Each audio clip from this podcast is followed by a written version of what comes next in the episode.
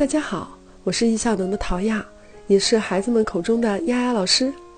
上期节目里呢，我跟大家分析了孩子拖拉磨蹭背后的原因。从今天开始，接下来的这三期节目里面，我们要一起来找到解决这些问题的方法。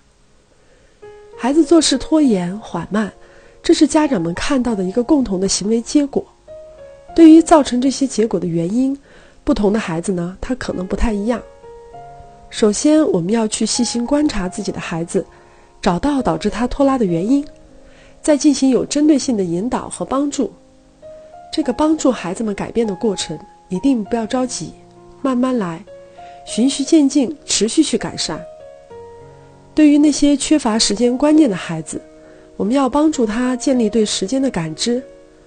大部分的孩子在日常生活当中，他是不看时间的。在第三集里面，我们也讲过，孩子没有对时间的觉察，是因为家长并没有培养他们主动看时间的习惯。我们习惯了用嘴巴去催促孩子，来让他们感知时间的紧迫性，所以孩子们对于时间一直都停留在感觉层面。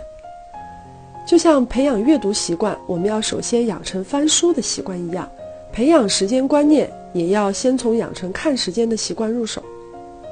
家长可以给孩子们配备功能简单的手表，或者是手环，在一些日常的事件开始的时候，你就提醒孩子看时间。最好呢，你还能让他把时间给报出来，引导孩子去算算看，离结束还有多长时间。当然了，这样做的前提是你得和孩子提前就约定好截止时间，你们有一些日常计划表。比如说早上起床开始刷牙。你就可以问问孩子，现在是几点呢？离我们吃早餐还有多少分钟？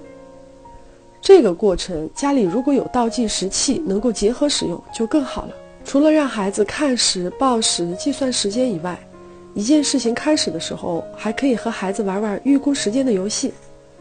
家长和孩子分别说出预估的时间，等事情结束的时候，一起去回顾到底用了多久。如果孩子预估的比你准确，他会非常的高兴，因为孩子们他就喜欢赢的感觉。这个时候啊，咱们做家长的最好能够配合一下，做出甘拜下风的表情。你千万不要在孩子欢呼说“耶，我赢了，妈妈输了”的时候，露出这种不屑一顾的表情，再轻描淡写的来上一句：“哎呀，赢就赢了嘛，有什么好得意的？”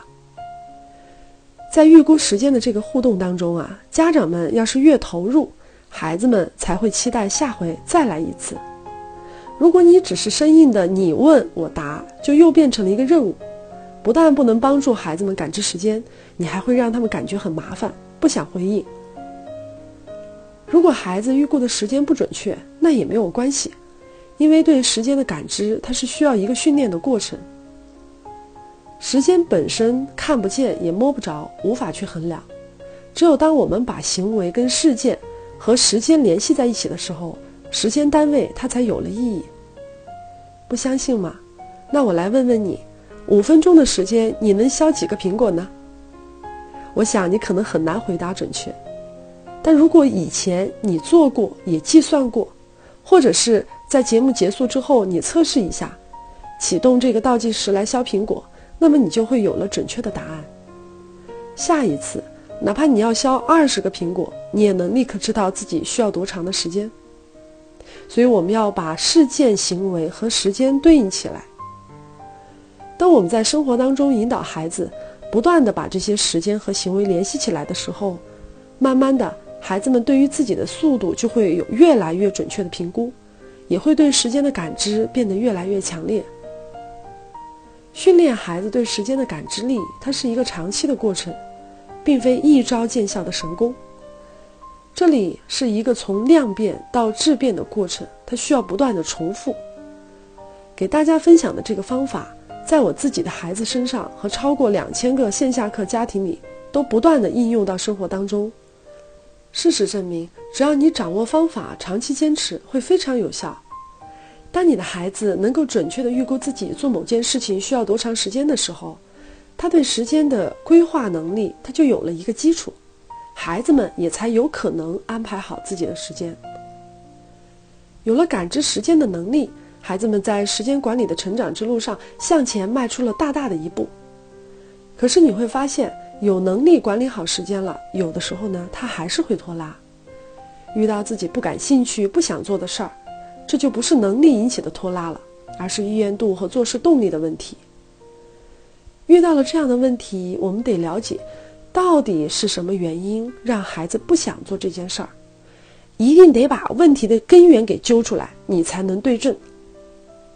当孩子已经能够熟练的操作餐具，吃饭的时候却还是慢吞吞的时候，我们得去观察一下，是因为吃饭前吃了零食，这会儿不饿呢，还是因为饭前本来在看电视，正在兴头上就被关掉拖来吃饭了，或者是饭菜不合胃口，还是说刚才被老爸训了一顿不开心，甚至啊，我们得看看是不是身体不舒服、疲惫等原因。总之。排除孩子因为完成这件事的技能不熟练的原因之后，你得找到导致他对当前这件事情没有兴趣的真正原因。只有找到了具体的原因，家长们才能针对这个问题去寻找解决方案。大家一定要有一个信念：你所遇到的问题呢，并非你家独有，在这个世界上，很多的问题已经有人在实践当中找到了答案。你所要做的，其实只是去找到它而已。那现在的信息四通八达，找答案其实并不难，真正反而需要大家花功夫的是在观察和了解孩子身上，不要只看到一个结果，而是要去找到孩子行为背后真正的原因。关于如何解决拖拉磨蹭的问题，一共咱们有三集的音频节目来和大家做讲解。今天呢，我讲了第一集，在后面的两集节目里，我们将延续这个话题。每周的一、三、五节目会定时更新，为大家带来更多亲子时间管理的内容。今天的内容对你有帮助吗？希望你也能够给我一些反馈。每天我都会定时去查看这些反馈，并且在评论区跟大家一起互动。如果节目对你有帮助，也希望你能够分享给身边更多的朋友。在此呢，丫丫老师对大家表示感谢。如果家长自己也面临着时间管理的问题，请在喜马拉雅上搜索关键字“易效能”，容易的易加效能两个字，选择业务兵时间管理一百讲，就可以免费收听由我们的创始人叶武斌老师主讲的关于成人时间管理的音频节目了。感谢你的收听，下期节目再见。